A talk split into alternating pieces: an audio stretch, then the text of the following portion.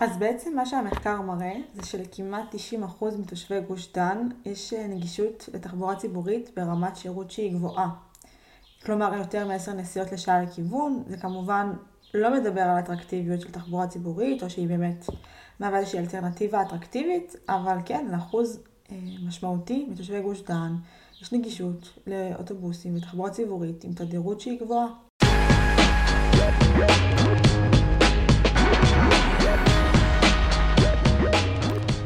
שלום וברוכים הבאים לפודקאסט האורבניסטים, עכשיו מפגרה. אה, הפודקאסט שלא רק יעביר לכם זמן בפקקים, אלא גם נדבר על למה הם קורים ומה אפשר לעשות. והיום אני נרגש מאוד לבשר של הפודקאסט מצטרפת שותפה חדשה, גל, גל גנדלר. שלום, מה שלומך? אהלן עומר, מה שלומך?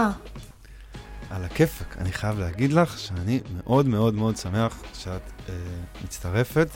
אני חושב שזה יהיה הרבה יותר כיף בשניים. אני גם שתיים. ממש שמחה וכבוד הוא לי. אה, אז ככה, לשיחה הראשונה, חזרה מפגרה. אה, בעצם, אנחנו היום אה, נדבר איתך, גל. נשמע, נשמע מי את ומה את. יאללה. אמ, אז, אה, אז, אז אני, אני אתחיל קצת ממה שאני יודע עלייך, גל. אז אה, את אמ, בעצם למדת בלונדון, אה, תכנון עירוני, בבית ספר בארטלט לתכנון של UCL, כמוני, שנה אחריי, למרות שלא ממש נפגשנו בבית ספר, וזה בגלל שבזמן שאת כבר התחלת ללמוד, התחיל משהו שנקרא נגיף הקורונה. נכון? זה היה תוך כדי הלימודים שלך. אז כן, למדתי אה, תכנון ערים ותחבורה, והתחלתי את זה בסוף 2019, אה, בספטמבר 2019, וככה בתחילת 2020 כבר היינו בתוך משבר הקורונה. הבנתי. אה, אז לפחות הרווחת אה, סמסטר אחד נורמלי. כן, האמת ממש שני סמסטרים. שני סמסטרים. ואנחנו עוד נדבר, אה, אז את כרגע יושבת אה, בתל אביב, ועוד איכשהו אני עדיין בלונדון, אה, ו... אבל ההיסטוריה שלך עם העיר לונדון ארוכת שנים. איך הגעת, איך הגעת ללונדון פעם ראשונה? אז כן, ההיסטוריה שלי עם לונדון מתחילה שגרתי ב... בלונדון בתור נערה לתקופה. אה, האמת שזה סיפור די מצחיק, כי הסיבה שעברנו לגור בלונדון זה שפשוט בטיול משפחתי ממש התאהבנו בעיר ורצינו לכבוש אותה בתור התושבים, אה, אז ככה מצאנו את עצמנו עוברים אליה. אז פשוט החלטתם שאתם עוברים ללונדון, כולם. כן, ממש ככה, עברנו ללונדון, אה, גרנו בגולדסקרין, שזו שכונה יהודית די מוכרת, והתחלתי ללמוד בבית ספר יהודי באסקס, שזה בערך שעה נסיעה מגולדסקרין. אז בעצם אה, עברת בתור תלמידת תיכון, והמשכת אה, תיכון באנגליה. כן, המשכתי תיכון באנגליה.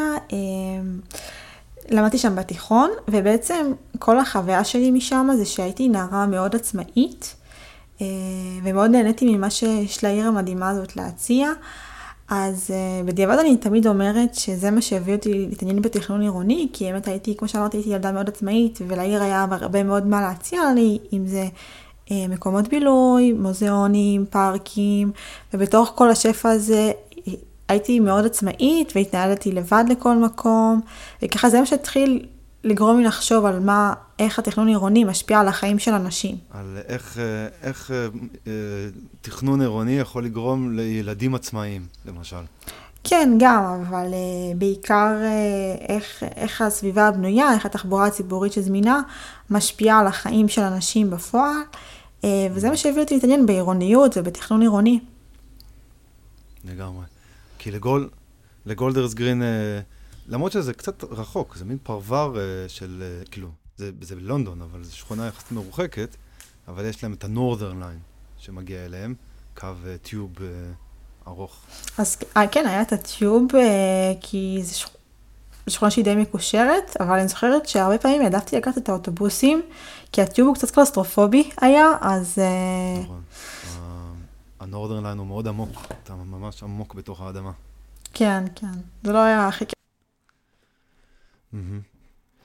אה, מעניין. אוקיי, ואז בעצם, אז, ואז את שבה ללונדון בתור סטודנטית. כן, בעצם בעשור שעבר אני מתחילה להתעניין בתכנון ערים ועירוניות, ואני מחליטה שאני רוצה ללמוד את זה בעצם. התעניינתי בכמה מסלולים בארץ, והגעתי גם למסלולים בחו"ל. רגע, וזה לא התואר הראשון שאת עושה. יש לך עוד? האמת שזה, כן, זה התואר השני השני שלי. אה, תואר ראשון למדתי אה, במדעי המחשב, ואני מהנדסת תוכנה, תכף אולי נגיע לזה. אה, ותואר שני עשיתי במדיניות ציבורית, וגם אותו טיפה לקחתי לכיוון של תכנון, דיור, נדל"ן. אז זה בעצם שלושה תארים שהם סך הכל שונים, אבל מאוד משלימים. אה, אז בסופו של דבר אני כן אה, למדתי, החלטתי ללמוד ב-UCL, ואני מאוד שמחה על זה, כי אני חושבת שבדיעבד, ללמוד תכנון ערים בעיר כל כך אורבנית, בעצם זה מה שמוציא אותנו מהתיאוריות והמודלים. ממש אה, לחיים עצמם, לפרקטיקה של החיים עצמם. ואין כמו החוויות האישיות וההתנסויות, באמת להבין מה זה עירוניות אה, ואורבניות. אני ממש שמחה מהבחירה שלי. אה, למדתי המון, ממש נהניתי גם, ואני מאוהבת בלונדון יותר מאי פעם, והכי מקנאה בך עומר שאתה עדיין שמה.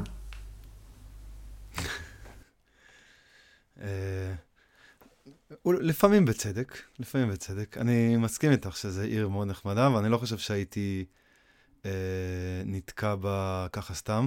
אני אספר ככה עליי שאני לא תכננתי להישאר בלונדון. אני לא עבר, עברתי לפה בגלל הלימודים, קיבלתי איזשהו מלגה ל-UCL, אז אמרתי, יאללה, בכיף, אה, נבוא ללמוד. כאילו, מאוד רציתי כמובן ללמוד Bartlett School of Planning, שזה אחד הבתי ספר הנחשב הכי טובים. ובאמת היה לי מאוד מאוד כיף.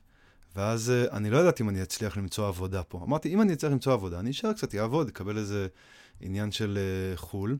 והאמת, את יודעת, ככה דיברת על היהודים בגולדרס גרין, לפני, ש... לפני שה-graduation, כשככה חשבתי במה אני אעבוד, אז אמרתי, אם אני לא אמצא עבודה בתור אה, מתכנן, בתור אה, משהו, ייעוץ סביבה, שזה מה שחיפשתי, אז אני אעשה סיורים לתיירים בעקבות uh, יהודים בלונדון. זה היה התכנון שלי, וכבר בנ... התחלתי לבנות מסלול. Uh, הכרתי את הבתי כנסת העתיקים של ה-City of London, כי את יודעת שהיהודים עשו מעבר. פעם ה-East End, המזרח הכאילו העני של לונדון, שם היו היהודים. עד שנות ה... כאילו משנות ה... לא יודע, אה, כזה המאה ה-19, ועד שנות ה-60, כשאז היהודים נהיו יותר עשירים, עברו לאט לאט לפרברים הנחמדים שבצפון, כמו גולדרס גרין, ובעצם את המזרח העני פינו לבנגלדשים. ואז הבנגלדשים שהגיעו חדשים, בנגלדשים, הודים והמהגרים החדשים, הרבה מהבתי כנסת של היהודים הפכו למסגדים. בעצם כל הבתי כנסת באיסט-אנד הפכו למסגדים, חוץ משתיים, שנשמרים. אה, כאילו, יש שם איזושהי מין קהילה שמנסה לשמור עליהם.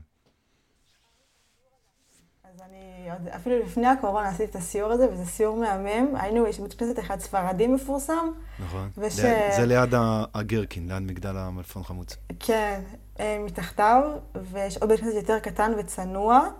אה, עשיתי את הסיור הזה, וזה ממש עניין אותי, כי לא ידענו את זה. לא ידעתי שום דבר. זה פשוט, זה אחלה.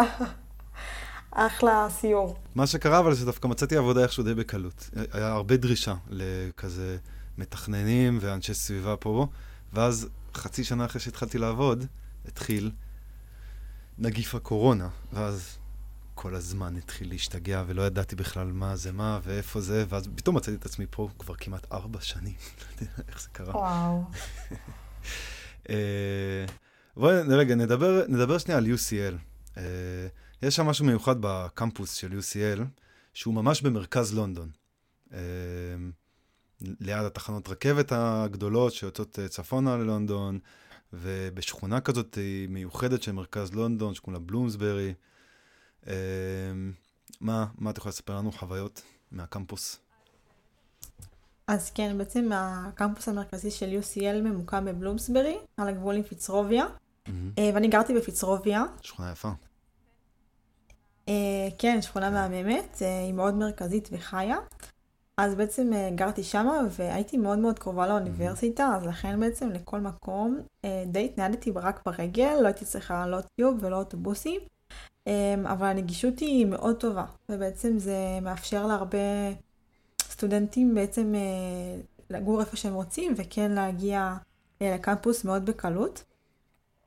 אז מבחינת הקמפוס, זה לא קמפוס כמו שהכרתי לפני, או כמו שמדמיינים בראש. אז אה, לפני זה, כאילו, במקומות אחרים שלמדתי, אז יש את ה... בוא נגיד את הקמפוס אה, המרכזי, שהוא כזה מין mm-hmm. תחום, הוא די מתחם כזה מסוגר. אז זה לא המצב שמה. בעצם זה, יש את הקמפוס המרכזי, יש שם חלק מהבתי הספר, אבל המון פקולטות נמצאות במבנים סמוכים, מחוץ לא, לאותו אה, קמפוס, אה, ובעצם ממש חלק מהעיר, כלומר, אה, אז לצורך העניין הסטודנטים הם לא נמצאים רק בקמפוס, אלא באמת הם חלק מהעיר, לצורך העניין שירותים, בתי קפה, אה, הם, הם צורכים מעסקים קטנים בסביבת האוניברסיטה. אני חושבת שזה גם טוב לכלכלה העירונית, שבעצם לא כל ה... לא כל השירותים שהם צורכים הם בתוך האוניברסיטה, אלא באמת עסקים קטנים. Mm-hmm. וגם אה, מבחינת אה, חיות ואיך שהעיר נראית, אז פתאום העיר יותר חיה, היא מקבלת כזה אופי מאוד צעיר, עם הסטודנטים שנמצאים בה. שהם חלק מהעיר. באמת כן. הסטודנטים הם כן תורמים לעירוניות של העיר. אז אני חושבת שזה משהו שהוא מאוד נחמד, מאוד מעניין, ולא תמיד אה, קורה בארץ או במקומות אחרים. ההיסטוריה של אה, קמפוסים אה, בישראל, למשל, הטכניון, איפה שאני למדתי תואר ראשון, אז המבנה שנחשב המבנה הכי יפה בארץ, הטכניון הישן, היה בשכונת הדר, עדיין קיים שם, פשוט היום הוא המוזיאון, וזה היה, היה במרכז העיר של אז. אבל אז מתישהו בשנות ה-70, החליטו שצריך קמפוס גדול עם מדשאות וזה, קצת באמת uh, בסגנון, הרי, בוא נודה על האמת, הרי יש עוד אוניברסיטאות מפורסמות בסביבת לונדון, אוקספורד וקיימברידג', הם כן, זה, זה כבר עיירה, כאילו זה עיירה משל עצמה, שאפשר להגיע לרכבת מתוך לונדון, וזה כן כזה משהו דומה עם מדשאות וסטייל הארי פוטר כזה ודברים כאלה. אז, אבל בארץ זה כזה, זה בין לבין, כי נגיד הטכניון, אז הוא כן בתוך העיר, פשוט מין קמפוס סגור, שהוא כן בתוך העיר, שתכלס גם אליו קשה להגיע, גם הוא מציר האוטובוסים הראשי שעובר ליד, זה גם קצת הליכה מעצבנת כדי להיכנס לתוך הטכניון, כל מיני סיפורים כאלה. אה, אגב, אבל בטכניון יש סיפור שכבר מאז שאני סטודנט, שזה כבר לא מעט שנים, שרוצים להעביר יותר ויותר מהפקולטות חזרה לתוך העיר. אה, מדברים על הארכיטקטורה קודם, ואז על עוד דברים. גם אוניברסיטת תל אביב, ממוקמת בדיוק בצורה קצת מעצבנת. אני למדתי קצת באוניברסיטת תל אביב, ומהעיר לאוניברסיטת תל אביב, ברש האוור יכול לקחת בכיף שעה. אה, זה גם מנותק וגם, אה, בוא נגיד, זה מין כזה מיקרו-קוסמוס משל עצמו, שזה אתה צורך את כל השירותים שלך שמה, בעצם הפוטנציאל של האוניברסיטה לפתח את העיר ולתרום לכלכלה העירונית, אה, פשוט מתפספס פה. והרבה פעמים, אגב, מצדיקים את זה בסיבות אה, ביטחוניות, של צריך לגדר את הקמפוס ולשים שומר בכניסה ולבצר אותו, שבטעות לא נפספס איזה אה, פוטנציאל אה, ביטח... לאירוע ביטחוני כזה או אחר, אז לפעמים משתמשים בזה כתירוץ. עכשיו, זה נשמע משכנע, כי אם אנחנו פורסים את האוניברסיטה לאורך העיר, צריך גם אה, לאבטח אותה ב... כן, המצב בארץ, הביטחוני בישראל, כן, בארץ אז... בארץ יש כל מיני שיקולים קשים. אגב, אני יודע שבאוניברסיטת תל אביב יש תוכנית, אה, שכאילו הם רוצים לפתח את, החז, את החזיתות, איפה שהיום יש גדרות, הם רוצים אה, לבנות את הבניינים החדשים, וככה בעצם לפרוץ את הגדרות, ושהאוניברסיטה... אבל מי גר שם? כאילו, מי יפתחו את החזית ומי יצרוך שם שירותים? ר, רמת אביב, אה, יש שם, יש שם שכונה ליד, אה, אבל כן, זה לא מרכז העיר, ככה או ככה. כן. כן. אה, ואגב, גם כמה שאנחנו עושים מ-UCL, אנחנו גם יודעים ש-UCL, בגלל שזו אוניברסיטה עם שם, ש... שם טוב, אז היא רק מושכת עוד ועוד ועוד סטודנטים, בעיקר זרים, בעיקר מהמזרח הרחוק, והם לא אומרים לא לכסף שמגיע אליהם, אז הם צריכים להתרחב, אז הם קונים עוד בניינים וקונים עוד בניינים, וגם להם כבר נגמר המקום, אז הם קונים בכל מיני מקומות בלונדון, אני לא עקבתי בדיוק, אבל אני יודע שהם בנו בניין כן. ענק דווקא במזרח לונדון, רחוק, כאילו בפארק החדש, וזה, אז אה, גם, אה, גם שם זה מתערער הסיפור הזה, אבל, אבל הם לפחות מתעקשים לשמור את רוב הפקולטות בתוך מרכזי. אז כן, הם באמת אה, מחפשים להתרחב ודי התרחבו, ולא באותה צורה קומפקטית, כמו שאמרנו, דווקא מה שמעניין זה שגם המתכננים מהברטלט לא הצליחו לכוון את הפיתוח בכיוון שדיברנו. מקודם כזה הזכרתי שהיה לנו המון ציורים בעיר, בהובלה של המנחה שלי, אה, והיינו באזור שנקרא קינגס קרוס, אה, זה אזור שהוא כזה מאוד התפתח לאחרונה, והוא גם יחסית מרכזי. המנחה זה רובין המנחה זה רובין היקמן, נכון? כן, לא, רובי. הוא דובר בפודקאסט הזה, יואב לרמן בזמנו הזכיר אותו. כן, האמת שאני זוכרת. אמ, אז ככה זה, היינו בקינג קרוס, okay. אוקיי. וכזה רובין הציג לנו שבעצם אה, העמדה של המתכננים מהברטלט היא דווקא לא להתפתח לשם, וכן ללכת לכיוון של מזרח לונדון, אמ, שזה מאוד מרוחק. וככה בדיעבד קינג קרוס מאוד התפתח, והאוניברסיטה האחרת נמצאת שם עכשיו, אז כאילו זה רק מראה שגם אה, כביכול המתכננים מהברטלט, הם לא באמת מצליחים לחזות אה, ולהתוות את הפיתוח של האוניברסיטה. כן, אני מבין מה את אומרת. אה, תגידי, אז, אה, ואז אה, תוך כדי הלימודים מתחיל, אה, מתחיל הקורונה. מה את יכולה לספר לנו על חוויותייך בעיר לונדון בקורונה? אז קודם כל, מי שלא זוכר, אז ככה האנגלים אה, לקחו את הקורונה מאוד בדיליי, כי קודם כל... האנגלים. אה, ראש הממשלה, בוריס ג'ונסון. בוריס ג'ונסון? הוא אמר בהתחלה, We are going to take it on the chin. אנחנו הולכים ככה לספוג את זה. לא יהיה לא אה, סגר.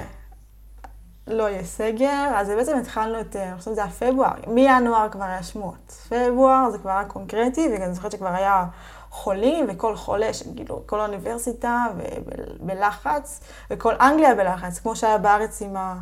שדיווחו את המיקומים, אז ככה גם זה היה. אה, בעבודה, אני הייתי בעבודה, אני הייתי בלחץ. לא, אני זוכר ששאלתי את הקולגה שיושבת לידי כזה, תגידי, יש לך את הווירוס? כי באמת לא, אמ- היינו הולכים לעבודה, וכבר בישראל היו בסגר, והייתי מצלם להורים שלי פאבים מלאים באנשים, והם כאילו לא היו מאמינים, כי כבר בישראל היו בסגר. נכון, אז אני זוכרת, אני בול חזרתי אולי מפריז, וזה היה סוף פברואר, ואני זוכרת שחזרתי עם מסכה, וכזה הייתי היחידה עם מסכה. בעצם נכנסנו למרץ, ולקחו את זה, באמת, בארץ כבר היו בסגר, ואנחנו היינו בחיים רגילים, עד שיום אחד העיר השתתקה, זה היה, אני זוכרת, ממש יום אחד שהעיר השתתקה. לונדון לפני הקורונה, אני חושבת שגם הייתה בשיא שלה מבחינת אנשים ברחוב, מבחינת תיירות, מבחינת עסקים, היא הייתה מפוצצת באנשים, גם שזה לא היה מרץ וזה עונה, וזה חודש יחסית אה, שקט. אה, ואני אני זוכרת לצאת לרחוב, אני זוכרת ש... לצאת לרחוב ולגלות שאין אף אחד. אבל אני זוכרת את הסופרים שמתרוקנים, ובעצם העיר השתתקה בבת אחת, ו... פתאום נהיה המון חולים. זה היה מאוד מלחיץ, וזה היה חודשיים ארוכים של, אה, של העיר, פשוט דממה. Mm-hmm. אה, מצד אחד. באמצע מאי או לקראת סוף מאי, אז היה כזה תקופה של, אה, שכן היה מותר לצאת מהבית. היה חוקים, היה להיפגש, באבל, היה סיבות שמותר לצאת, היה כל מיני דברים כאלה, ואני זוכרת שבעצם אה, פעם אמרתי שאני... החוק הראשון היה שמותר לצאת החוצה רק לצורכי התעמלות. כמה ספורט עשית? אני, אני פעם הייתי בהמסטד היט, באיזה יום שבת שמשי, כזה מאי-יוני, וכולם שוכבים על הדשא, אבל אז פתאום מגיעה ניידת משטרה, ואז איך שהניידת משטרה מתחילה לעבור, אז כולם כזה קמים מה, מהרביצה, ומתחילים לעשות כאילו הם עושים יוגה. כי מותר רק לעשות התעמלות. אז אני הייתי, אני דווקא, היה לי תירוץ טוב, הייתי עם אופניים בכל מקום. אה, ככה, לפני הקורונה מאוד, מאוד פחדתי לנסוע על אופניים, ובקושי נסעתי, כאילו הזכרתי פעם אחת, פעמיים, עשיתי סיבוב אה, מסביב לבלוק וחזרתי, סתם בשביל הכיף, זה היה מאוד מפחיד. Mm-hmm. בעצם בקורונה הכבישים היו ריקים, וכזה זה נהיה כזה הספורט הלאומי בהרגשה שלי, להשכיר אופניים. אה, בטח לקראת יולי-אוגוסט זה כבר, כבר לא היה אופניים, לא אפשר להשיג אופניים, אבל בתחילת מאי זה ככה, זה היה הזמן שאני גילתי את האופניים. אני לקחתי את האופניים, וכמו שאמרתי, גרתי במרכז של המרכז. בשגרה, בשגרה היה מאוד מסוכן לנסוע באופניים, ופתאום הכבישים ריקים. ריג'נט סטריט ריק מאנשים, הכל ריק מאנשים, לא רק הרחובות האלה, ממש הכל ריק, ואני זוכרת שככה אמרתי, יאללה, זה הזמן שלי אה, לחוות את העיר אה, מאופניים. כי אני כבר בלונדון, יש קורונה, בואי ננצל את זה. Mm-hmm. אה, בעצם ניצלתי את עצמי נוסעת המון באופניים. באמת היה כל מיני שיפורים טקטיים בלונדון בזמן הזה.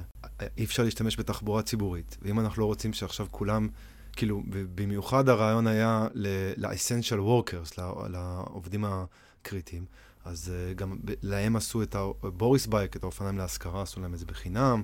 המטרה הייתה לעודד uh, רכיבה באופניים, בעיקר בגלל שכאילו קשה בתחבורה ציבורית. ו...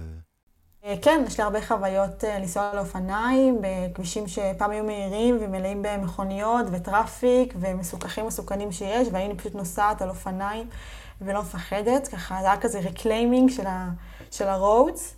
זה היה בעצם מהלך טקטי אחד שהם עשו, אה, להתמודד עם ההשלכות של הקורונה. היה עוד הרבה היבטים, בעצם העיר, העיר דממה, אנשים לא יצאו ועסקים נסגרו והיה אווירה כזאת קשה ברחובות ו... והם עשו הרבה דברים בעצם לשפר את העירוניות בזמן הזה. אז היה את השביל האופניים שפיתחו, היה המון אה, אה, החלטות טקטיות שהם קיבלו כדי להחיות את העיר. אז אה, עשו כזה פארקלטים, מי שלא מכיר, וככה, ומי שלא מכיר זה בעצם, אה, לוקחים את הנתיבי חנייה, את השביל אה, חנייה, אה, ו... כאלה גם, גם בתל אביב, זה, גם לתל אביב זה הגיע. זה הגיע לכל העולם, אני זוכרת ברחוב שלי, לקחו את, החנייה, ככה לי יש המון נימיס ברחוב, אז, אז בהתחלה מאוד התנגדו, אבל זה היה פשוט, וסיפחו בעצם את כל החנייה לבתי קפה, למסעדות. אה, אנשים מאוד נהנו מזה, ותמיד אני זוכרת שהיה לזה כזה דדליין שזה עומד להסתיים, וכל פעם האריכו את זה עוד קצת, את, ה, את הפרקלטים, וגם לידי היה את הסור. והסור שבוא נגיד בסוף אוגוסט הגיע לשיא שלו, סגרו את כל הרחובות, סגרו חלק מהרחובות בסור. למכוניות. אה, למכוניות, ובעצם מסעדות. אה, נתנו להם לפתוח. וברים התפשטו לזה, כן. כן. פתחו על הכביש.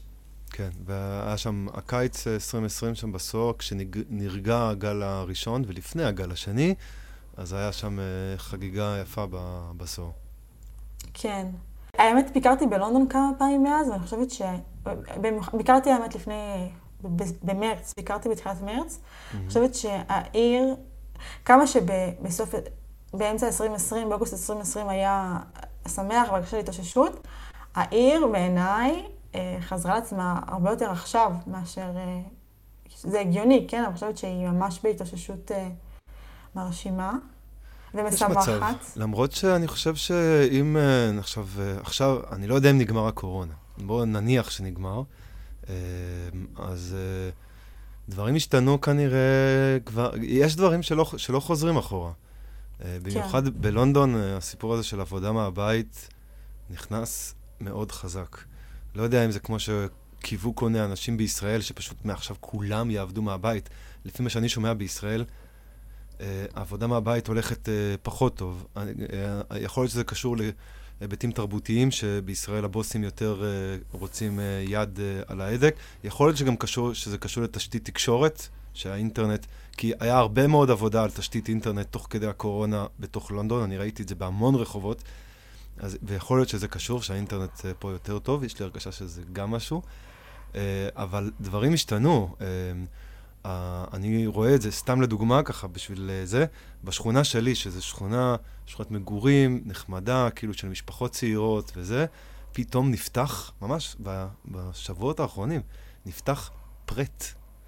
פרט, כן, פרט, זה, זה הכי של האוכל של העבודה. זה, מבחינתי זה הכי סימל לזה שאוקיי, עכשיו כולם עובדים פה, כי כולם עובדים מהבית, אז צריך עכשיו, אז הפרט בא אליהם. אה, וואו, זה מעניין. כן, לגמרי. ומה עוד עשו באזור שלך בעקבות הקורונה? באזור שלי, אני גם עברתי פעמיים לפחות דירה תוך כדי הקורונה, אה, אבל אני תמיד הייתי כאילו ככה, אה, לוויינתי את המרכז, ו... יש בלונדון את הסיפור הזה שאני מקווה אולי אפשר יהיה לפתח את זה מתישהו לשיחה יותר ארוכה בעונה הזאת, אני לא יודע. יש את הסיפור הזה של ה-LTN, Low Traffic Neighborhoods, שזה בעצם, אה, זה רעיון שכבר היה קיים לפני, אה, באנגליה ובלונדון, של... אה, הם בעצם אמרו שמאז שהתחילו אפליקציות כמו Waze, אז מכוניות נוסעות, מכיוון שלונדון, רוב השכונות שלהם לא שכונות בלון, השכונות מחוברות אחד לשנייה, כשיש רחובות יותר ראשיים ויש רחובות יותר קטנים, והווייזים למיניהם, כמובן כשיש אה, גודש על הכבישים, אז הם מפנים את המכוניות לכבישים הקטנים. ויש סטטיסטיקות מדהימות על כמה אה, גדל גם הזיהום אוויר וגם בכלל הנסועה על כבישים קטנים בלונדון בעשור האחרון. אה, ואז אה, הם אמרו, טוב, זו הזדמנות אה, לטפל בזה עם הקורונה, והם התחילו בעצם ב schemes כאלה, שזה לסגור שכונות למכוניות, כשהסגירה למכוניות היא בעצם רק עם uh, מצלמות. אתה מקבל קנס. Uh, אם, אתה, אתה, אם אתה מפספס את השלט, אז אכלת אותה. אתה יכול לקבל קנס של איזה 200 פאונד או 500 פאונד, אני לא יודע כמה. Uh, והמטרה היא שמכוניות לא ייסעו דרך, uh, דרך רחובות קטנים ודרך שכונות, שמכוניות יתרגלו לעשות סיבובים יותר ארוכים, בעוד ברגל או באופניים או בכל אמצעי קטן אחר. אז אתה יכול אה, לנסוע בשקט ובבטחה.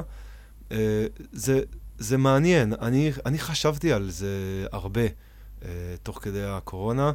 Uh, אני גרתי ב-LTN כזה, וגם עכשיו אני גר ב-LTN כזה, low traffic neighborhood, ויש יש, יש על זה הרבה, יש על זה הרבה מאוד התנגדויות ועניינים, ובעצם עוד חודש, במאי 2022, יש לנו בחירות אה, לרשויות המקומיות בלונדון.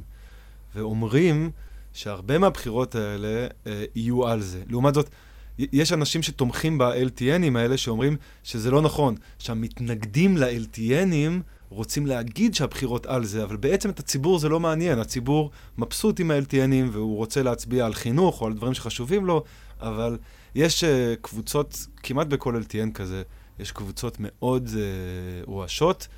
שעושות, אה, שעושות אה, בלאגן.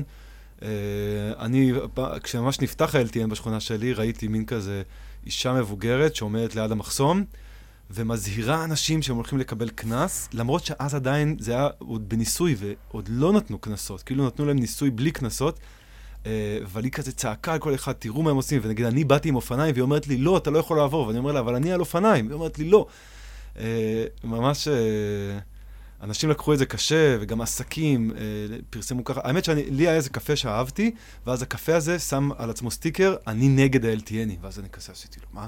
ואמרתי לו, למה אתה ככה? ואז הוא עושה לי, כן, תשמע, אני צריך להביא סחורה וזה. חודשיים אחרי זה, הוא כבר היה מבסוט. חודשיים אחרי זה הוא, הוא הוריד את הפלקט אה, נגד ה-LTNים. אז זה משהו מעניין. השאירו את הכביש כמו שהוא, הם לא, לא הפכו אותו למדרכה? הם כמעט לא שינו שום דבר, רק עשו מחסומים. בעצם עכשיו, מה ש... כאילו, הם עשו מחסומים כדי שמכוניות אה, לא יעברו, כאילו, מכוניות מקומיות כן יכולות, בשביל זה יש מצלמות, מכוניות מקומיות יכולות להיכנס, גם, הם, לא, מכוניות מקומיות לא יכולות לעבור, כאילו, יכולות להיכנס אם הן רוצות לבית שלהם, אה, אבל חוץ מזה, בשלב, בשלב ראשון זה טקטי, לא, לא, לא שינו הרבה. ועכשיו, כל ה-LTNים במין כזה באמת קונסולטיישנס כאלה, שיתופי ציבור, לגבי הרחבות מדרכות, איפה, כאילו, אה, ל finalise, ל, ל, לסיים את, ה, את ההתערבויות האלה בשטח, אבל אה, זה נושא שעוד, אה, שעוד מתפתח פה. לי, ב, ב, עכשיו בשכונה שאני גר פה, אז השינוי שעשו, זה לקחו high street, כאילו רחוב מקומי מסחרי עם חנויות וזה, ורחוב ש... התחיל להתפתח, שלא נגיד קצת לג'נטריפיקציה, זאת אומרת, קצת אה, כאילו uh, לכל המשפחות הצעירות שעברו לפה, אז פתאום חנויות קצת יותר נחמדות וזה. ואז, וזה רחוב ראשי שעוברות בהרבה מכוניות, אז אמרו, מעכשיו אין מכוניות. פשוט לא עוברות מכוניות בין 7 בבוקר ל-8 בערב, ורק אוטובוסים. אוטובוסים כן נכנסים, אז כאילו עשו uh, שער אוטובוסים, uh, וזה מדהים. אז עכשיו הרחוב הזה באמת שזה הרים את הרחוב. אני לא צוחק, אני ראיתי את התהליך קורה, מ... כאילו, כמובן שזה גם היה הקורונה, שהיה כאילו אה, גרמה לדעיכה, אבל פתאום אה, כולם מבסוטים, הרחוב התמלא בהרבה אופניים, כי זה כאילו אופניים ואוטובוסים, האוטובוסים נוסעים מהר, אה, האופניים יכולות אה, להסתדר יחסית עם האוטובוסים. יש, יכול להיות שיש איזושהי סכנה עם ערבוב כזה של אוטובוסים ואופניים, אני לא סגור על זה, אבל אולי בשביל זה עוד יעשו קונסולטיישנס כאלה בהמשך. אבל זה מדהים כמה זה טוב. ו... אני לא יודע, אני מכיר את לונדון של לפני ואת לונדון של עכשיו, ולפי דעתי העיר היא לא אותה עיר. Uh, כאילו, כן, אין ספק שהיא השתקמה ויצאה, אבל לא לאותו דבר. אני עוד לא יודע. עוד לא, גם חשוב להזכיר שעוד משהו שקרה תוך כדי הקורונה, זה הברקסיט. ומהברקסיט נכון. הזה מאוד חששו לגבי מה יקרה איתו. והיום כבר אי אפשר להפריד מה עשה הברקסיט ומה עשתה הקורונה, אה. זה כבר הכל מישמש. לא, האמת שבאמת לונדון היא לא אותה עיר, אני חושבת שקודם כל המון עסקים נסגרו, וככה, בוא נגיד יש את ריג'נט סטריט ואוקספורד, אוקספורד סטריט פשוט, אה, בשנים לפני הקורונה הוא כבר קיבל מאוד אה, גוון תיירותי, והלך למקום אחד, ואז ברגע שאין תיירות, פשוט כל החנויות הכי תיירותיות שיש נסגרו, ונפתחו במקומן אה, כל מיני חנויות כזה. פיצוציות, כל מיני דברים מוזרים כאלה. אוקספורד סטריט, לפי דעתי, קיבל מכה אנושה, המון חנויות ריקות. גם ריג'נט סטריט, פיתחו אותו המון, פתחו בו אה, מין צמתות חדשות שפשוט אף פעם לא, לא, לא אוכלסו. החנויות פשוט לא... כל מרכז העיר, המרכז התיירותי נפגע מאוד, אני חושבת שזה כזה... זה יותר מהכל שם stop למגמה של ה... over תיירותיזציה. כן, כן, זה לגמרי עצר את זה. מעניין אם זה גם קרה אה, בתל אביב, כי גם תל אביב הייתה און טרק לאובר תיירותיזציה מאוד חזקה. אני יודע שתיירים כבר חזרו, גם פה תיירים חזרו, אבל uh, עוד קשה לדעת לאן זה ילך. אני חושבת שזה לטובה, אני חושבת שלונדון הייתה בטרק להפוך לכיוון לא נכון, זה טיפה עצר, אבל שוב, לפי זה יכול להמשיך. תל אביב, אני לא מרגישה שחזרה תיירות יותר מדי, אבל גם בתל אביב, מלבד עסקים אה, של תיירות שנפגעו, אני חושבת שזה... החזיר את העיר למקומיים. אני חוזרת ללונדון, באיזה עוד היבטים אתה חושב שלונדון השתנתה? אז אה, יש את הסיפור הזה באמת, אה, העבודה מהבית באופן כללי גרמה לכל השכונות הפרבריות, לפחות של הטבעת הראשונה, לקבל הרבה הרבה יותר חיים, אני חושב, של היום-יום. המרכז, לפי דעתי, באמת, אה, והמרכז אני מדבר לא רק על ריג'נט סטריט ואוקספורד סטריט, שזה כאילו ה... סוהו והמרכז התיירותי, אלא גם המרכז העסקי, ה-City of London, אה, לא, לא התאושש. אני עובד במשרד שלי, שאני הולך אליו מתי שאני רוצה, שכרגע זה בערך פעם בשבוע. אז uh, המשרד שלי לא, זה בניין משרדים חדש, במיקום די טוב ב-City of London, לא מאוכלס עדיין. אני, אנחנו החברה היחידה שם, אבל עכשיו בדיוק דיברתי, אני כל הזמן שואל את השומרים שם בלובי, הם אומרים ש, ש, שנכנסים, שייכנסו. אז אולי זה עוד יקרה. אבל בינתיים זה, זה לאט. האזור הזה, האזורי העסקים הראשיים, שזה כאילו המקביל אולי לאזור אה, איילון, אה, רמת גן, בורסה, אה, חטפו מכה קשה. אני לא יודע באמת איך זה ישתקם שם. עוד דבר שאני חושב שאולי באמת קרה מהקורונה גם, אני חושב שזה קרה בהרבה מקומות בעולם, זה שהרבה, העיר כזה ברגע אחד איבדה הרבה מאוד מה... אה, העבר ההיסטורי שהצליח להישאר. בתל אביב סגרו את אה, אריה ורותי בשנקין.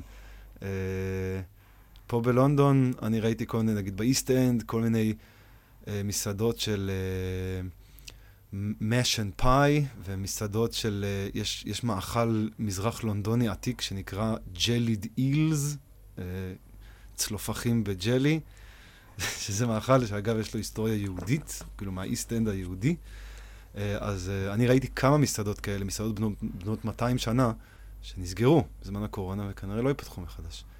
אה, אז זה כאילו עניין, הרבה ערים ככה איבדו ברגע הרבה מהמטען ההיסטורי שלהם. אבל אני לא, כאילו, אני לא רוצה להיות over נוסטלגי, כי ברור, ש, ברור שזה דברים שאולי קורים גם ככה. יכול להיות שכל הדברים האלה מהקורונה זה דברים שהיו קורים גם ככה, אבל זה די היה מדהים לראות את השינויים כן. החדים. אני יכול להגיד עוד דבר לגבי לונדון, אה, וזה גם אולי משהו שהוא קצת מקבילה לתל אביב.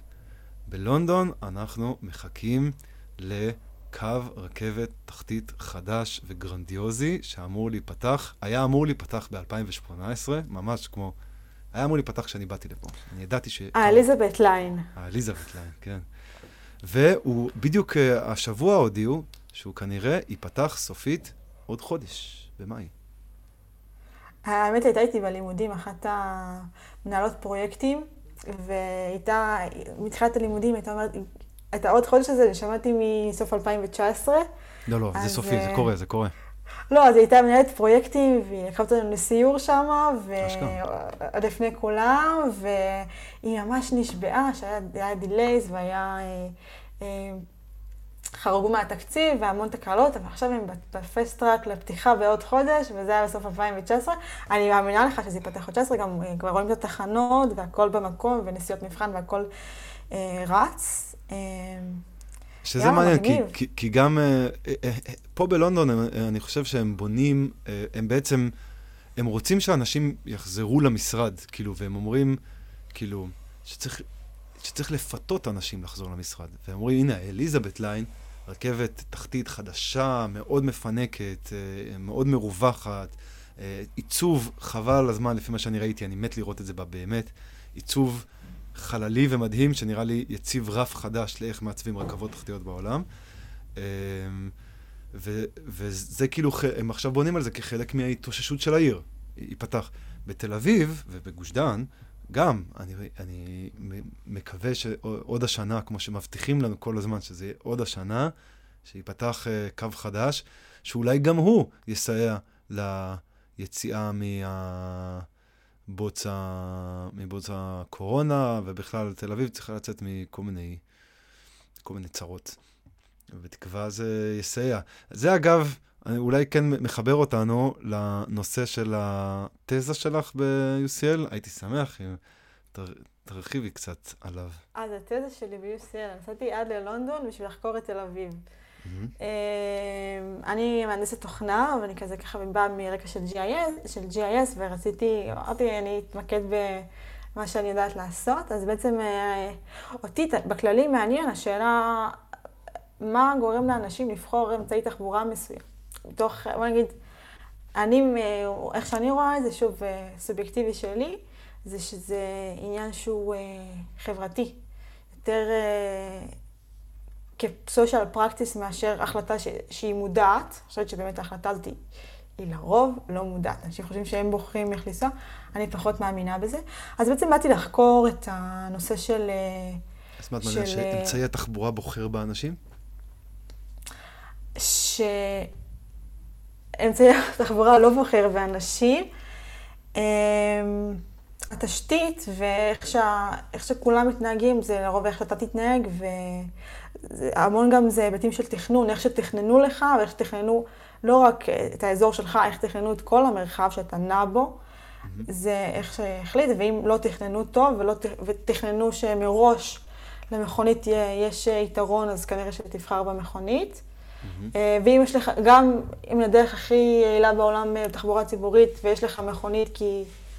יש לך מכונית, וככה הסביבה גרמה לך לחשוב שאתה צריך, אז אתה כנראה גם תבחר במכונית, וזה דווקא מההיבט הסביבתי, מההיבט, מההשפעה החברתית. Mm-hmm. אז אם אני, זה ככה, זה הנושא שמעניין אותי. אה, עד היום אני כזה אה, חוקרת ומתעניינת, אבל אני, בעצם אז אני חקרתי את ה...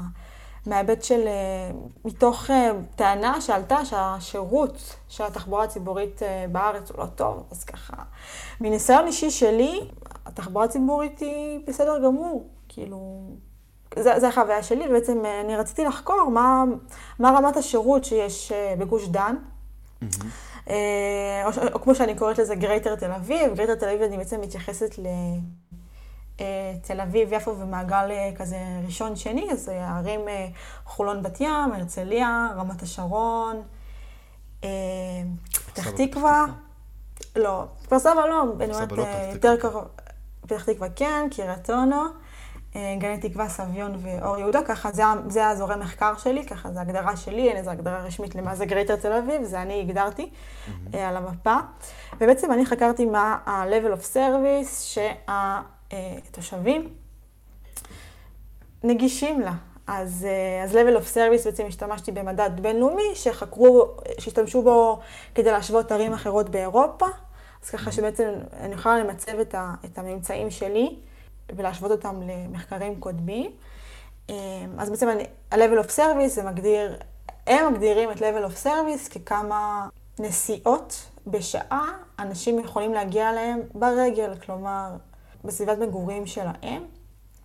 אני לא אכנס יותר מדי למתודולוגיה, זה כזה משלב המון אה, מאגרי מידע, השתמשתי ב, באזורים סטטיסטיים של הלמ"ס ומידע, אה, בעוד מידע של הלמ"ס, השתמשתי ב-open street map כדי למפות איפה אנשים גרים. אה, מבחינת נתוני תחבורה השתמשתי ב-GTFS, שזה בעצם הנסיעות המתוכננות, לא בהכרח הנסיעות שהיו בפועל, אבל מה שמתוכנן. אה, בעצם עשיתי מין מחקר כזה, שככה מיפיתי כל בן אדם לאיזה אה, תחנות אוטובוס או רכבת, במקרים הנדירים שהם יכולים ללכת ברגל לרכבת. עשיתי מיפוי לאיזה תחנות קרובות לאנשים לבתי, למגורים ברגל, בארבע דקות הליכה, שוב, זה ההגדרה, ארבע דקות של הליכה, כזה זה זוכרון, זה לא רדיוס, זה כזה ממש הליכה אמיתית. אם, אם יש להם, זה אומר שיש להם נגישות לתחנות מסוימות. הממצאים שלי מראים mm-hmm. של כמעט 90% מהתושבים באותם ערים שהזכרתי בגטו תל אביב, הם נגישים ללכת ברגל בארבע דקות הליכה לתחנת אוטובוס או רכבת עם מעל לעשר נסיעות בשעה. שוב, אה, לכיוון. Mm-hmm. כלומר, לפי המדד הבינלאומי שהשתמשתי בו, זה רמת נגישות שהיא גבוהה. גבוהה. יש, יש גם גבוהה מאוד, אבל היא בעצם גבוהה. אם נכמת את זה, זה אומר לכל, ל-90% מהאנשים בערים האלה, יש אוטובוס שעובר ליד הבית במרחק מאוד קרוב, כל שש דקות. תדירות מאוד גבוהה. אמ, וזה מעיד על רמת שירות שהיא גבוהה. אה, עוד נמצאים, שזה ממצאים מאוד מעניינים, אותם 88% מגוש דן, יש אחוז אחד בודד שיש לו אה, נגישות אה, גבוהה מאוד, מה זה אומר גבוהה מאוד? יש להם גם רכבת ליד הבית, במרחק של דקות הליכה, וגם יש להם אוטובוס ליד הבית. זה מקרים יותר נדירים, וגם כולנו יודעים איפה, איפה יש תחנות רכבת בערים האלה, אז ככה זה באמת מקרה נדיר. Mm-hmm. עוד משהו מעניין זה שבאמת יש או ערים עם נגישות מאוד גבוהה, שזה רמת גן, חולון, אה, בני ברק, שלא הזכרתי, פתח תקווה, תל אביב. גבעתיים. ויש את הערים שככה, גבעתיים גם, נכון? ויש את הערים ש... בוא נגיד, פתאום יורדות לאזור ה-50% נגישות טובה, שזה אה, הרצליה, רמת. השרון, גני תקווה, שככה הם נעות באזור. רק ה-50% מהתושבים אצלם, יש להם נגישות טובה לתחבורה ציבורית. כל השאר זה אומר שיש להם פחות מ-10 נסיעות בשעה, באזור ה-6 נסיעות בשעה, שזה כבר תדירות שהיא לא רעה, אבל, אה, אבל היא, לא, היא לא טובה. זה בעצם הערים, כשרואים את זה על המפה, אז יודעים להגיד מה זה השכונות האלה ומתי בנו אותן ואיך הן בנויות. אז ככה שזה מעניין לראות את זה דווקא על מפה, כי באמת אתה רואה לצירים ראשיים, ברמת השרון הרחוב הראשי, גם בהרצליה, רחובות המרכז העיר, אז שם זה נגישות טובה, וב outskirts בעצם של הערים זה שם מתרכז הנגישות הפחות טובה. בואי נשים קישור למפה הזאת ב description הפרק. מי שירצה יכול לראות. אני אשים קישור לכל המחקר, גם למתודולוגיה. בוא נגיד ככה, הממצא, בוא נגיד, אה, לא מפתיע אף אחד, אבל אה, בסביון. כמה אחוזים יש להם נגישות טובה, עומר? כמה אתה חושב? מנחש שלא הרבה. אני אגיד לך את האמת, אני לא מכיר טוב את סביון, אבל אני מניח לא שזה... אני מניח שאוטובוסים לא הרבה עוברים בפנים. אז יש, יש אה, כזה ציר בסביון ש, שקווים כן עוברים, אבל uh, הבתים שם מפוזרים בעוד... אה, בעוד דליל. כן. בין בריכה לבריכה. בין בריכה לבריכה. אז רק חמישה אחוז מסביון יש להם נגישות גבוהה, ובוא נגיד ל-55 אחוז מהתושבים מסביון אין בכלל נגישות לתחבורה ציבורית. אבל המסקנה, המסקנה היא שלהרבה כן. מאוד תושבים, במיוחד בערים ספציפיות, יש uh, נגישות מאוד טובה לתחבורה ציבורית, ואז כאילו, uh, יש שאלה למה בכל זאת השימוש, uh, האחוז שימוש הוא נמוך, נכון? אוקיי. נכון. ו- ומה המסקנות שלך בנושא הזה? Uh, קודם כל, אז המחקר, כאילו למחקר uh, כן יש לו, בוא נגיד, uh, אפשר כן לאתגר אותו ולהגיד, אמנם השירות הוא גבוה לפי מדדים בינלאומיים, אבל האם זה אותם מקומות שאנשים... מעוניינים להגיע אליהם. רוצים לנסוע אליהם. כן, אנחנו לא יודעים לאן, עשר קווים בשעה, אנחנו לא יודעים לאן. אנחנו גם לא יודעים איך, איך זה מתפזר מבחינת השעות ביום. שוב, הפיזור הוא די יחיד בין השעות ביום, אבל אה, זה לא אה, בהכרח מתאים. אני, אני גם אגיד לך אה, עוד משהו, זה נכון שפיצול הנסיעות בגוש דן, אנחנו יודעים שהוא די נמוך, משהו כמו 88-90 אחוז מהנסיעות נעשות ברכב פרטי בגוש דן. אה, האוטובוסים מלאים, לא? במיוחד בשעות ה-C, הרבה מהאוטובוסים, לפחות האוטובוסים שאני מכיר בתל אביב, ואולי גם קצת בערי אה, טבעת ראשונה, האוטובוסים מלאים. אני חושבת ששם הם מלאים, אני חושבת שיש המון נסיעות שהן מתקיימות נטו כי הם צריכים לספק שירות מסוים. ואותן נסיעות, לצורך העניין קריית אונו, גלי תקווה וכו', הם באמת ריקים עד שהם מגיעים לאזורים ששם הם מתמלאים, לאזור של הראשון. כן. אז הנסיעות שמתחילות ריקות ולא באמת משרתות אף אחד, או לא משרתות יותר מדי, לא, לא משרתות את הפוטנציאל. אני גם הייתי חושב שזה נכון, אוקיי, אז אנחנו משווים ויש כאן שירות אה, טוב באוטובוסים, אבל לגוש דן יש כרגע, נכון לשנת 2022, תחבורה ציבורית רק בצורת אוטובוסים. אני חושב שאחד הדברים אה, שאנשים מפספסים בוויכוחים על המטרו, שלצערנו עדיין מתקיימים, שכשאתה בונה מטרו, אתה לא רק אה, גורם לזה שאנשים ייסעו במטרו, אלא אתה גורם לציפוף אפקטיבי וכולי, שאנשים בעצם ישתמשו יותר בהליכה ברגל, ברכיבת אופניים ובשימוש באוטובוסים. זאת אומרת, פה בלונדון אני גם רואה אוטובוסים מלאים. אבל מסות של אנשים נוסעות ברכבת התחתית או ברכבת העילית, גם אותם אני רואה מלאים, מלאות. אה, אז אה, כאילו, זה שירות אה, גבוה באוטובוסים עדיין יכול, אם אוטובוסים זה כל מה שאתה יכול להציע לאזרח, אז זה לא מספיק. אני מסכימה. שוב, זה היבטי תכנון ואיך תכננו את השכונה ואיך תכננו את, את הדרכים, ככה שתמיד לרכבים יהיה יתרון. אז, ואיך מתכננים את הקווים, זה גם נושא של, של לא לשים קווים שהם מאספים, אלא באמת תחרותיים לדרכים שאוטו יכול לכסות. אז בעיניי זה, זה לגמרי מחזיר אותנו לתכנון. ואם מדברים על מטרו אז, וציפוף אפקטיבי, אז אני חושבת ש... צריך להתחיל לתכ... לתכנן את המגורים בצירים האלה או באזורים האלה, אחרת אה, צריך גם לשנות את הסביבה. כן, שזה, שזה כן. תמ"א 70. שזה... תמ"א 70 המפורסמת. ובתקווה שזה, בתקווה שזה יקרה. Uh, יפה, טוב, מחקר מעניין, אני יודע שקיבלת לך ציון, כל הכבוד. Uh, ועכשיו, מי שחזרת לארץ, את מעורבת בפעילות אה, של ארגון שנקרא מאירים. את נמצאת שם בפיתוח תוכנה. עוד לפני שחזרתי לארץ ועוד לפני שנסעתי ללונדון. אה, כן? כבר מלא אה, זמן שם, יפה. כן, בשלוש שנים האחרונות. אה, אשכרה. כן, אני במאירים. אוקיי, ספרי, ספרי קצת על מאירים. אז מאירים, היום זה, היום זה עמותה, זה התחיל כזה כהתארגנות או כארגון כזה קטן, היום זה כבר ממש פועל במסגרת של עמותה, אה, ארגון שמטרתו הנוכחית, בוא נגיד זה השתנה עם השנים האחרונות, המטרה שלו עכשיו אה, היא לקדם שותפות אה, אזרחית ומעורבות אזרחית בתהליכי תכנון ובנייה. Mm-hmm. איך אנחנו עושים את זה? זה ככה נשמע מפתץ איך אנחנו עושים את זה, אז קודם כל הכלי המרכזי שלנו היום זה בעצם אותה אפליקציה, מערכת התראות, שבעצם מספקת לנרשמים ולמשתמשים אה, התראות על, אה, על תוכניות שמתוכננות באזור, באזורי העניין שלהם. זה גם מערכת התראות, גם אפליקציה, כלומר, אתה לא חייב להירשם כדי לקבל זה, אתה יכול להזין את הכתובת שלך. לקבל אה, מיילים? ככה תקבל. אני מקבל לק... מיילים ול... לאיזה חמש-שש כתובות ששמתי שם, סתם, כי מעניין אותי מה הולך לקרות. כן, זה מעניין. גם לא חייבים להירשם בשביל לראות את ההתראות, זה בעצם אנחנו מתממשקים לכל מיני שירותים ממשלתיים ושירותים שלא בהכרח ממשלתיים. בעצם משם אנחנו יודעים לספק, אנחנו אוגרים את כל המידע ויודעים אה, לספק את התמונה התכנונית המלאה במקום אחד, בממשק שהוא יותר אה, ידידותי.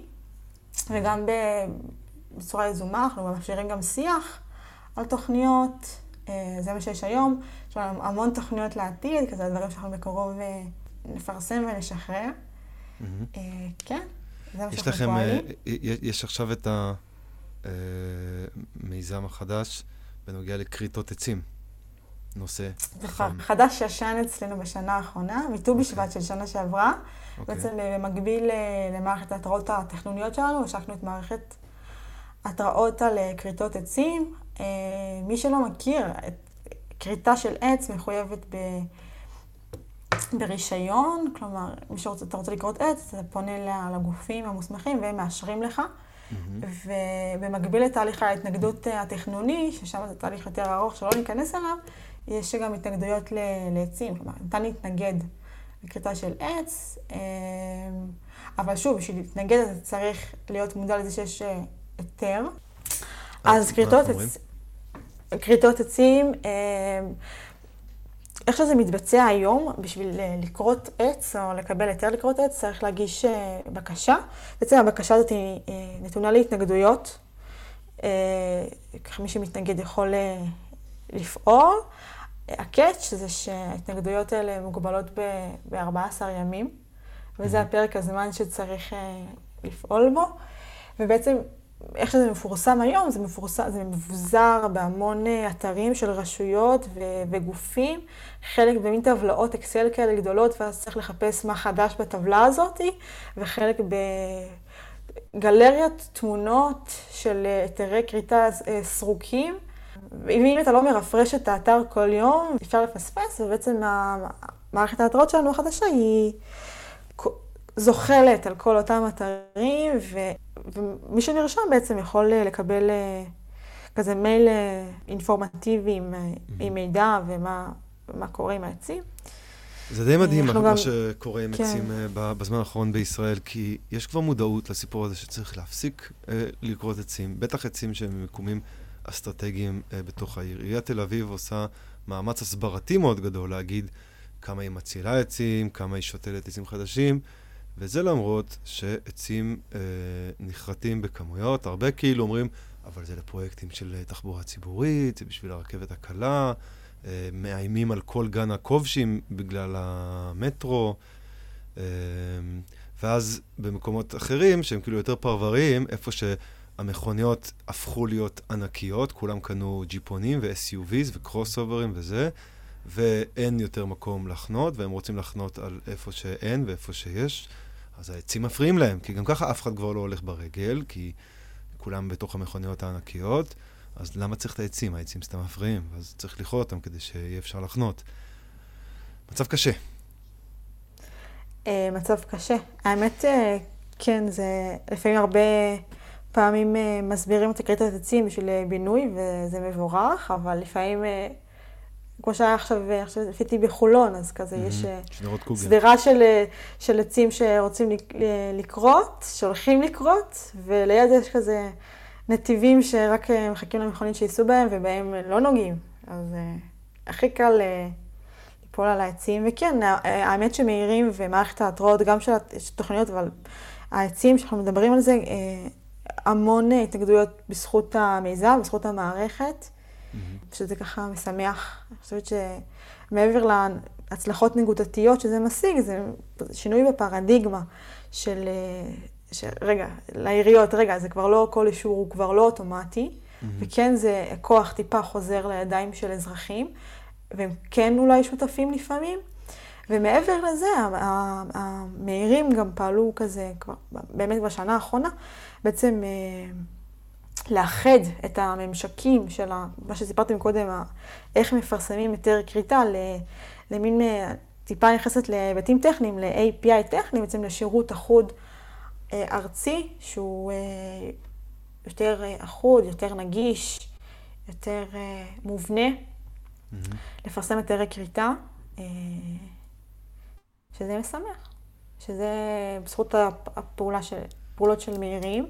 ואפשר להגיד שמהירים זה איזשהו חלק מאיזשהו מגמה של, אה, אני חושב אולי גם גורמים ממשלתיים של מינהל התכנון וכולי, גם גורמים אזרחיים, בדיוק כמו מהירים, של דמוקרטיזציה של התכנון. כאילו, פתאום יש uh, גם איזושהי הבנה כמה תכנון uh, זה, זה מקום מאוד חשוב להשפיע עליו uh, בציבור. אה, לגמרי, אני מרגישה את זה באופן אישי, שכזה מעורבות בכללי של אזרחים, של, אה, של התקשורת אולי, כן. אה, בלהסביר מה זה תכנון, להסביר, אם פעם דיברנו על פקקים, אז היום טיפה כן יודעים לקשר את זה לתכנון, אולי תכנון זה הבעיה, ולא רק... אני חושב שזה בזכות זה שכולם הקשיבו לפודקאסט האמת, אולי יכול להיות. זה לגמרי, אני חושבת שזה תופס תאוצה. האמת שאני עדיין, כשאני מספרת שאני מתכננת ערים, עוד לא יצא לי להתקל ביותר מדי אנשים שיודעים מה זה אומר. אומרים לי, את אדריכלית, אומרים לי, את אה, עוסקת בקיימות, כל מיני דברים כאלה, אבל... אה, שזה די מדהים, כי בחו"ל, אה, כן. כאילו, פלנר, או אורבן פלנר, זה, זה יותר ברור, אנשים אה, יודעים מה זה. האמת שזה... זה יהיה נושא מעניין להיכנס אליו בפודקאסט אולי מתישהו, מעמד המתכנן ו...